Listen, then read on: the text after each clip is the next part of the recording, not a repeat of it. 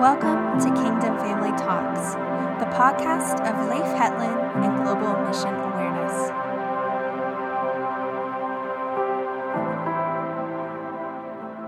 Hello, everyone. This is Leif Hetland, and welcome to Kingdom Family Talks. And I have this great honor today to sit down with my dear friend Robby Dawkins. Uh, and I know he's in Dallas, and we get to sit and look at each other. You just get to hear us. And I just thought about when was the first time you and I met? Do you remember that, Robbie? Uh, I believe it was in uh, it, it was in Champaign, Illinois, uh, was the first time I heard about you for years, and uh, heard Randy Clark talk uh, say so many wonderful things, and many others also. But uh, I think I can't remember the exact date, but I, I, I remember it was there. I think it's about five years ago. Yeah, that sounds right. That and sounds then I remember, I think one of the uh, one of my highlights was our time when we were in the swimming pool and I got to hear some of your story, some of the journey, the story behind the story. And oh, it was in Chile, yeah, Chile, Chile, South America. I just yes, a lot, lot, of good memories from that trip. yeah, that was a lot of fun. Uh, we we were very grateful for that pool being there too. yeah, oh yeah, it was helpful. I'm heading there next week, so that's my oh, next place. Yeah, go oh, back again. It's it's, it's going to be hard.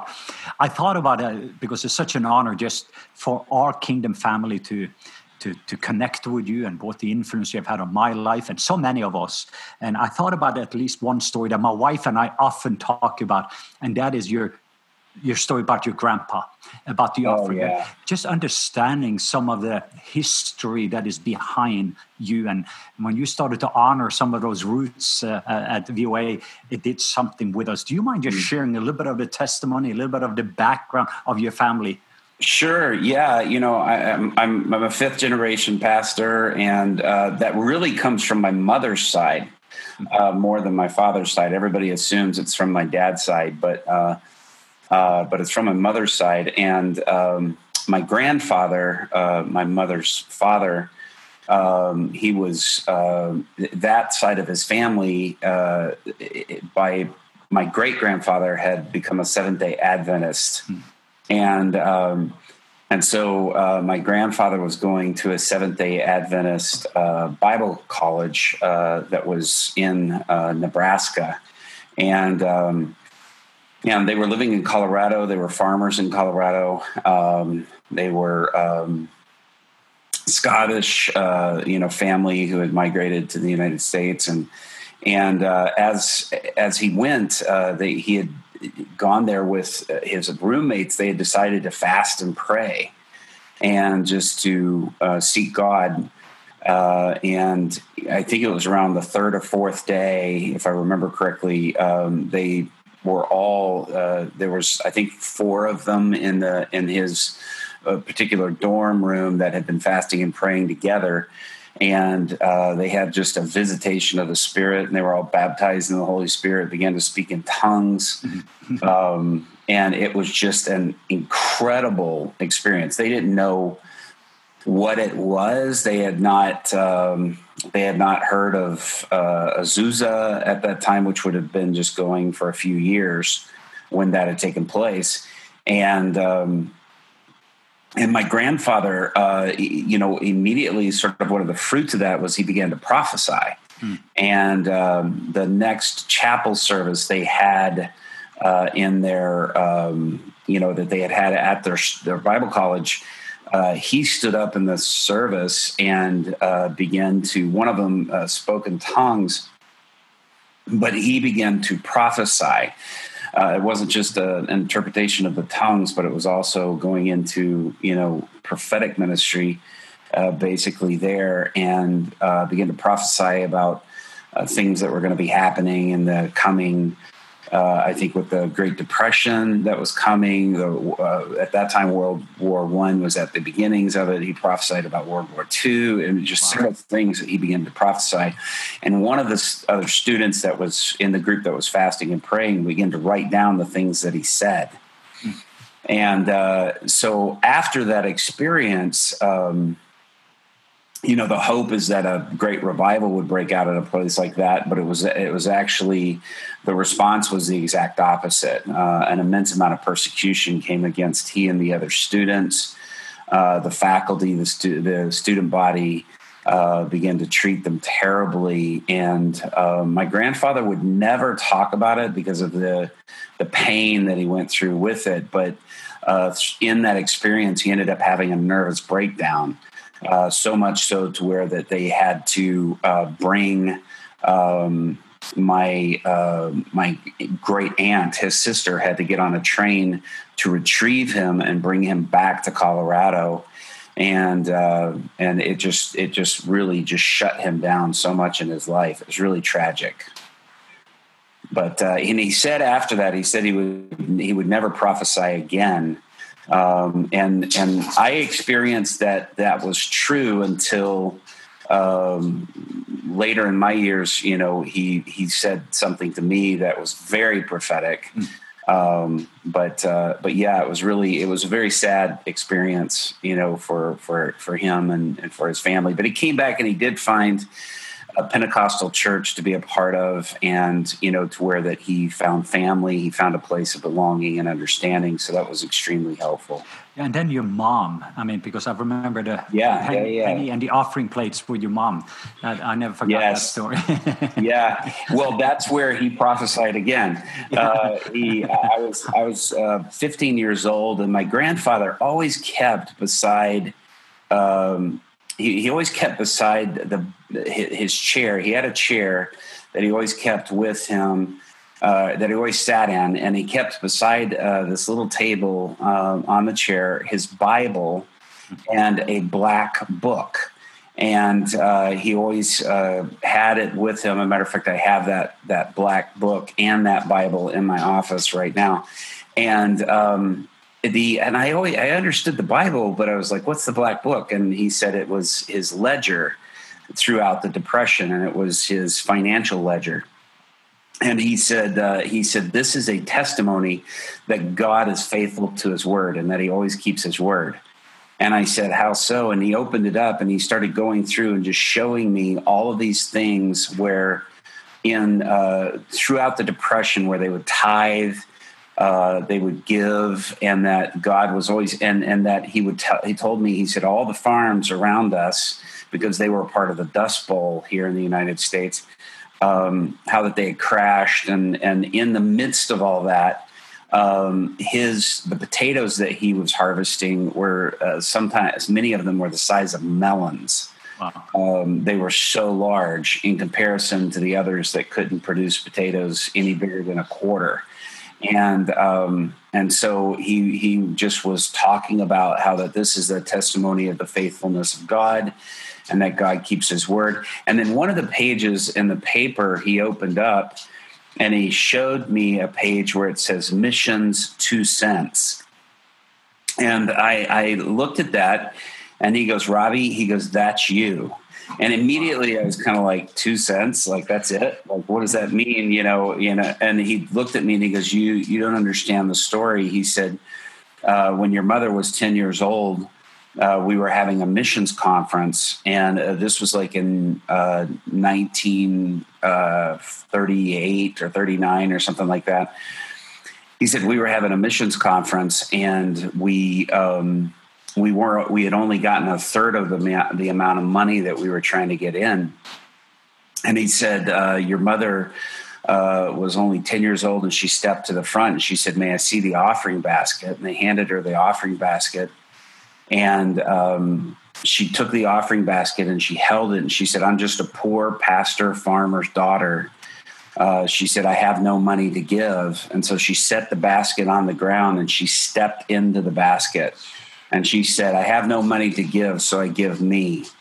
She said, I'll go to a nation that no one wants to go to, and um, and I'll serve there as a missionary. She said, I have no money to give, so I give myself. Wow. And um, and and he, they said after that they took up the offering and they got in one and a half times more. Uh, they had only gotten a third before that, but then they got in one and a half times more and um, and he looks at me and he goes, you know, your mother fulfilled her word. She she went to Japan with your father. They became missionaries, and he said, but it's important to realize when your mother uh, stepped in the basket, she wasn't standing there alone. He said she was committing herself and every generation that would come out of her. And he said, You were in the basket with her. And he said, um, and he goes, and you will fulfill that as well. He goes, you'll go to the nations and nations of the world that no one wants to go to, and you will equip them and you will show them how to use the power and the things of God that God has shown you uh, to bring people to Christ. And he said, he said, so that night, he goes, when I gave, he goes, I gave my last two cents. He goes, that's the last money that I had and he said it's recorded in this book because I said, man, it just blew my mind. And of course, I could feel the Holy Spirit come all over me when he said it. It was so powerful. And i have been watching you, and including now your son was uh, just leading worship as yeah. worship leaders during our Kingdom family gathering this weekend, and watching your legacy, your mm. sons and and your family. And I've got the honor of meeting uh, your wife and and pretty much I think all of your your children in different settings. And yeah, I think you've met them all. Yeah, I have met them all. Yeah, so but just even to watch that taking place, imagine now when I'm watching what God is doing in and through you, and then also watching your children and the legacy and how that just continue. And I know it's the way that the Father intended for things to be. But how do you see the connection of the, the godly legacy that you have, the inheritance, and how you steward mm-hmm. inheritance, but also how do you, as a father that is a because so many people like us in ministry and we know their pain of the next generation that's sure. coming along yeah. that, that many of them have the scars but somehow you have done it well by looking at the fruits of. Uh, so, what would you say some of the secrets being on the front row like you have been doing, and, and at the same time to be able to raise up children to love Jesus like you have? You and your wife. What? Yeah, I mean, I, I have to give a massive amount of credit of that to my wife uh, because she's like an amazing mom. And you know, one of the things that we kind of early on in our marriage, um, you know, having uh, my having grown up in, in a ministry home, my parents were in full time ministry my entire life. Uh, having you know seen all the things that we saw, and I saw many of my friends who were who were fellow, uh, you know, we say PK and MK, pastors' kids, missionary kids, you know walk away from the faith. And it was hard and it was painful to see like uh, and uh, I, I couldn't I, I never could understand. Many of them i kept up with but when i would talk to them and be like how could this happen? You know uh, it it never it never clicked with me or understood with me, and I never understood it. But I came to a realization later that one of the things that I think was significant was that uh, my parents we followed with what something my parents did, and they always involved us in, in, in a part of the ministry.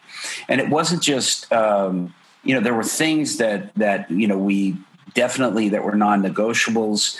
Uh, you, you, always went to church. You were never allowed not to go to church. My dad always had a rule: you you stay in my house or live in my house, you go to church, hmm. and and that was never a decision uh, that we could make contrary. He's like, you don't have to go to church, but if you don't, you don't live in my house, and that's just the way that it is, you know. And and he was he held that line very strong, and he said, "This this is." He would tell us all the time, "This may sound unloving to you, but this is actually the most loving thing I could ever do for you," mm. and that was really true. Uh, I saw a lot of other ministry families where that they they didn't have that, or that there was a you know a thing of well we don't ever want to force our kids into anything. And we weren't we weren't forced to accept christ. We weren't forced to be baptized in the holy spirit. We weren't forced you know to choose ministry as a long-term life you know call. But but we were definitely required to be in the house and that, uh, the house of god. And that was the same with my children um, we always uh, told them this is the way that it is, and that this is this is how. And I think that was crucial. I think the other part of it is is uh, staying normal, um, and this is where I think some of the challenge comes in. Is um, we we we just kept things normal. My wife has has the gift of that. Uh, she really has. We are both we are both married to normal. We are both married to women. No, no, this is yeah. very true. Jennifer is very much the same way. They know how to keep things normal. They know how to keep life normal, and and I think you know I think we as as men of ministry. Mm-hmm. Uh, are, are are smart enough to yield to that and to know that we need we need that in our lives yeah. and that we need somebody that just kind of keeps our feet on the ground, that keeps us.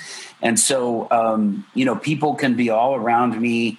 You know, I, I, remember one of the one of the times. This is a story I love to tell. I was I was in an uh, an event in England, and there was eleven thousand uh, people in this arena. And and you know, it's one of those things where you're, you know, I'm I'm the the, the only speaker of the evening and and a famous worship band is worship leading worship before I get up to speak and all this stuff and my wife turns and looks at me and she says, you know, there's God TV's there with 11 cameras. I mean, it's a big event, you know. And my wife turns and looks at me and she goes, you know, I think our fourth son, we have six sons. She goes, I think our fourth son is not brushing his teeth on this trip, you know, and I think he's not. And you need to speak to him because I've said something to him twice already. He's still not brushing his teeth. I want you to talk to him about brushing. I mean, this is like 10 minutes before I get up to speak. And as as weird as that may sound, that that is like a warm blanket for me. Yeah. And and it keeps things normal. And and that was always the case with us is that um, my wife Angie just kept things normal and made sure eh, that um, she made sure that there was a balance. She made sure that I was always at you know, uh, there, there's a lot of school events. You know, as an itinerant minister, you know, you miss a lot of things because you're gone. Uh, they schedule so many of these school things on the weekends when we're gone on the weekends. And, but she always built in there, like if there was something significant, to make sure that either on my calendar that it was cleared or that I was flying out after that event or even contacting, uh, you know, um, the, uh, my person who's doing my scheduling to see if they could move, you know, uh, one day for for me to be able to attend a play or to be able to attend a concert where they were singing or something.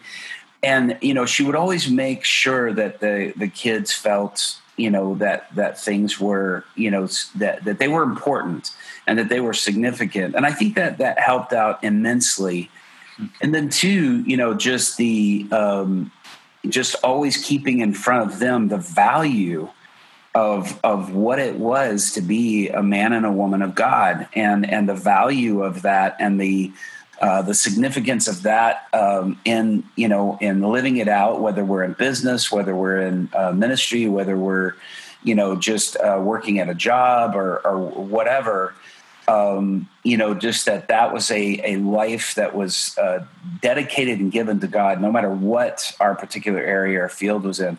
And I think that was really, really crucial. Um, and we would ask our kids, you know, what are your dreams? What are you wanting to do? What are you and and and hearing from them, um, you know, starting off, you know, I want to be Superman. and then you know i want to be a fireman and then i want to be a policeman and then i want to be a rock star and and allowing them to you know dream their dreams without uh, trying to curb any of that but always keeping at the heart of it well that's great you know one of the things we want to do is is if we go down those lanes in our life that we always keep christ first that we always keep that relationship with jesus first and foremost in whatever we do and and I think just keeping that as a as a steady communication, you know, but but also living out. Uh, they saw, you know, me especially, you know, share my faith on a regular basis. They saw me, and you don't have to be this type of person. I mean, I'm I'm particularly this type of person, both in ministry and in natural personality. But uh, always, you know, sharing and praying for people, giving words to a stranger, you know, praying for people who are sick, and and then saying, "Hey, come here," you know, um, Caspian, my youngest son, come here, put your hand right here, and um, lay hands on on on this person, and and repeat after me, you know. And I, how I got, how I learned to train people to do healing and to give words of knowledge was really by teaching my kids. Mm-hmm. And I began to realize the simplicity of what I was, my children is what many adults need. They need that type of simplicity in action to learn how to do things, you know, um, that are just extremely practical and simplistic. And so it was also training my children was also showing me an avenue of how to equip and train other people uh, and doing the same. And so it was all just it was all kind of working together. And i think that's that was significant for our family to see us uh, be a family of ministry. And it's what my parents did for me and what we do for them. I, another thing i was just thinking when you were sharing is uh, because I was trying to see how do you balance this thing. And well, I'm not saying balance, but when you went to Aurora, Illinois, yeah, and, uh, and I think that of course people know you also from from some of the films where you saw literally some of the transformation. And I loved there was one thing that you said that I've actually adopted from you. I, I use it in Pakistan around the world. It's the vengeance of the Lord in a sense. Yeah, yeah. Every time the enemy takes one of us and what we do there. So, but can you share a little bit of that journey? Because I thought that there's, I'm thinking about that as well as even the Japan story. There's two stories that came to my mind that one had to do with the story with the gang members and what actually took place and to see the shift there. And then the other one I just thought about again was when you went to Japan after all yeah. these years and you saw the fruit of you're right, right. the pennies and everything else, and that I wept, uh, and my wow. wife and I both sat and wept when you shared that. So that's two story I'm asking for. sure, you know when we were in Aurora, Aurora was uh, Aurora, Illinois was one of the top ten most violent cities in the nation. Um, there was uh, there, there was blood running in the streets almost on a daily basis. It was very it was very violent um, had a bad reputation. A lot of people told us you know if you go and and, and plant a church there you know we're not going to be a part of it you know. They said we're we're with you if if you as long as you don't plant in aurora. I mean we heard that so many times um, during you know the process of of going you know do do we want to plant those churches? Is or we knew we were going to plant churches but the exact location. And um, and so when we ended up deciding that aurora was where it was at it was because the level of desperation was so high there. Mm. um, and i had always had a theory that greater miracles happen where the level of desperation is higher. And so you know in in um, in Pakistan, you know, where people are more poor, where there's not as much health care, things like that, that raises the level of desperation. And so, whenever there's that level of desperation that's there, people you'll see more kingdom activity. And so, uh, we we really moved there believing that because of that level of desperation, we would see more things happen, and we did as a result of that. One of the things that had uh, taken place, though, is that you know the gangs were running the city and um, and I was like, Lord, we need a strategy to see this change, and you know, what do we do? You know, I, I was just like, I, I don't know how to see this change. I don't know what to do, and the Lord began to speak to me about studying the tribe of Gad. Mm-hmm. And uh, look at the sons of Gad, uh, the, the, which Gad was a son of Israel, and one of the twelve tribes. And so we started studying. I started studying them, and I started seeing interesting things of what they did, and and the Gadites had this deal where that if if somebody came to um, to to come like an enemy came in to t- steal their things and to pillage them and and you know eh, to raid them, um, Gad before he they would leave their territory. Uh, they would they would capture their enemy. They would take back their possessions, and they would do this thing called extracting a toll. And what they did is they would make the enemy pay for crossing their territory. They would not only take back their possessions, but then they would make them pay money or in in possessions a price for crossing their territory. And um, Gad was one of the, you know, the Gadites were some of the fierce men of David. David uh, where that uh, he you know said that uh, out of all the other tribes there was this tribe that was gifted in the sword this one in the shield this one in the spear. When it came to gad it says they were equipped with every weapon of war. So gad was sort of walking warfare. And then and then when israel was blessing gad he said you know you will grab your enemy. Your enemy will grab you by the heel but you will turn and grab him by the throat. Oh and I was like, wow, you know, and I was like, well, what does that mean for us? How does that translate?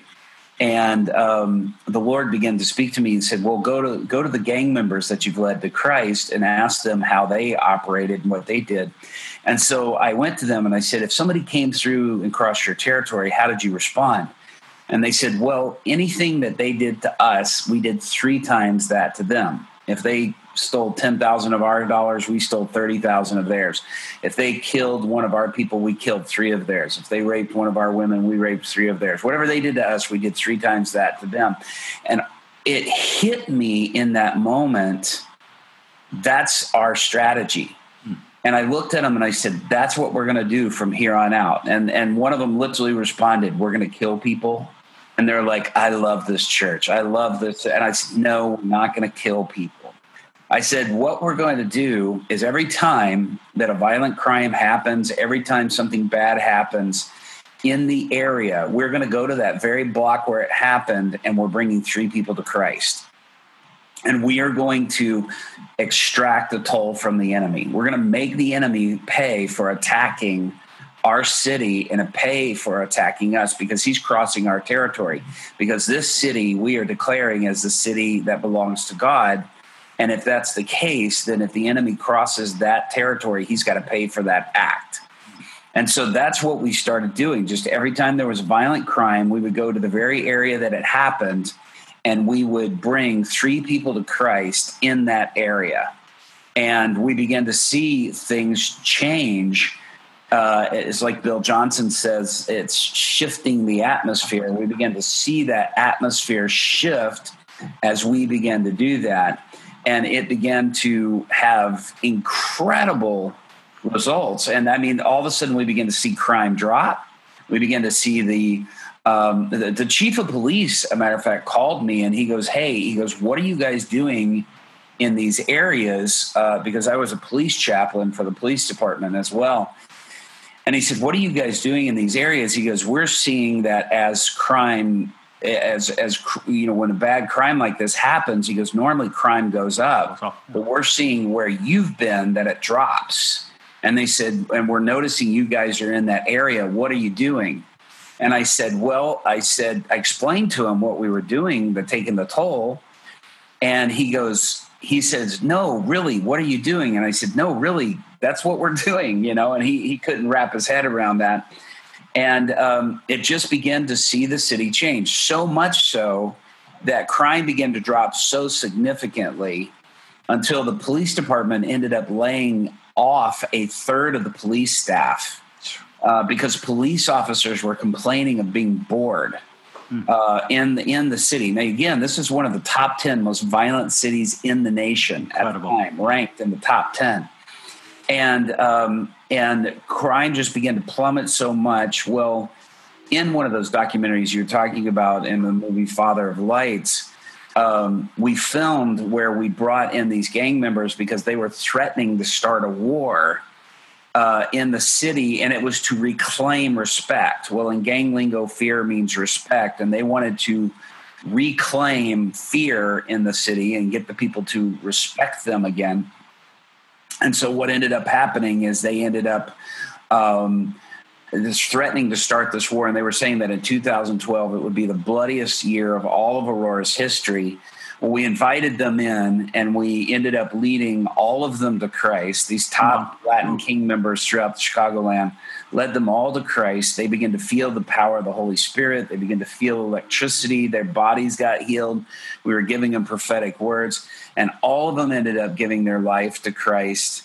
And um, and the end result of that was in 2012. At the end of 2012, we went a full calendar year without one homicide. Incredible. And that had not happened for 66 years. Yeah, it had been wow. 66 years since that had happened, and it hit every major newspaper around the country.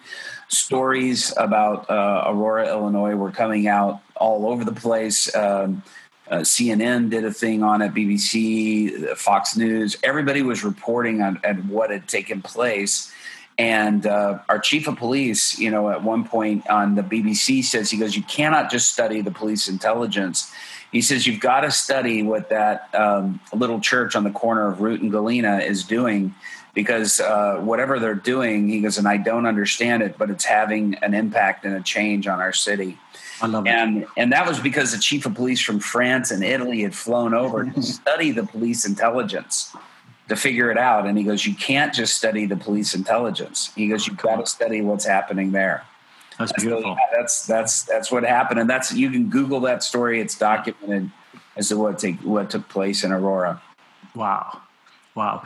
One more thing that I felt that uh, I think that you can add tremendous value. I do know that uh, going all the way back to kind of a John Wimber, first time I went oh, yeah. was I went to Anaheim in 1985. That was the first time. So, and just uh, of course the power of evangelism that John Wimber oh, yeah. on Randy yeah. Clark, and now with you living a supernatural lifestyle.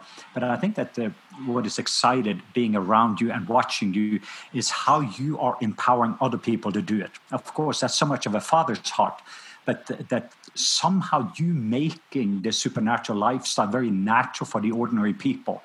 And so, if you can give us some either some advice for people that are listening, yeah. so that because that's what you're doing is empowering the ordinary people to do the extraordinary, but to be very natural, supernatural. Well, you know, one of the things that that had impacted me, and you, would asked about the story uh, too, so I'll, I'll conclude this. Uh, Todd White and I were doing a conference in Japan last year um, together, and and two of the leaders from Japan, I showed a picture of my mother event, sharing it, the the gospel with some children in a village, and showing all the children raising their hands, having accepted Christ and two of these church leaders came with tears in their eyes and they said, I'm in the picture. And they, they called uh, they called my mom the Jesus lady because they're always talking about Jesus. And they said, We remember, they had tears in their eyes. They said, We remember the Jesus lady because she came and she shared the gospel with us. And I'm in the picture raising my hand uh, because of the Jesus lady. And the impact that that had on me was to realize we need to equip others and give this away to as many people as possible. Hmm. And rather than just making a ministry for ourselves, you know, our ministry really needs to be raising other people up because Jesus was really pouring himself into the 12 yeah. in his entire life while he was here. He's, he's letting the 5,000 listen to him preach to the 12, mm. you know, and it was, he was just allowing them in on the conversation he was having with them.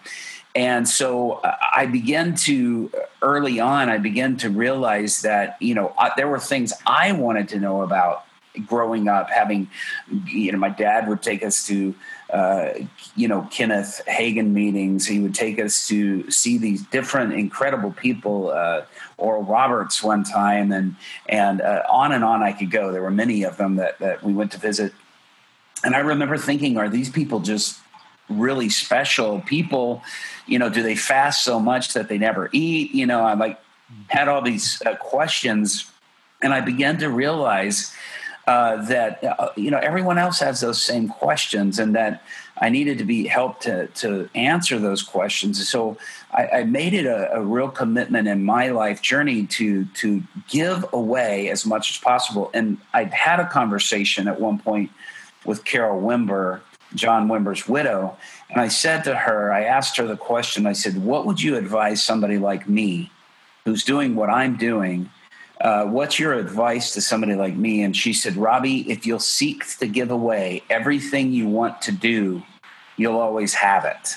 Wow. You'll have more. That is awesome. You'll never be looking for more. But if you seek to give away the things you want to do and make a way for others to do it, God will make sure you always have more and so that's always been the the the the center part of of what my ministry has been is to give away the stuff I want to see happen, give away the things I want to I want God to use me in. And that if I give that away, if I pull people in, just and it's again, it's just you know, when you go to pray for somebody, just saying, "Hey, let me grab this person, lay your hands." Some people get frustrated me with me at conferences. They'll come to me for prayer, and they'll say, "Well, I want you to pray for me," and I'll be like, "Well, hang on, let me grab this, you know, this twelve-year-old boy over here. Put your hand here. Repeat after me."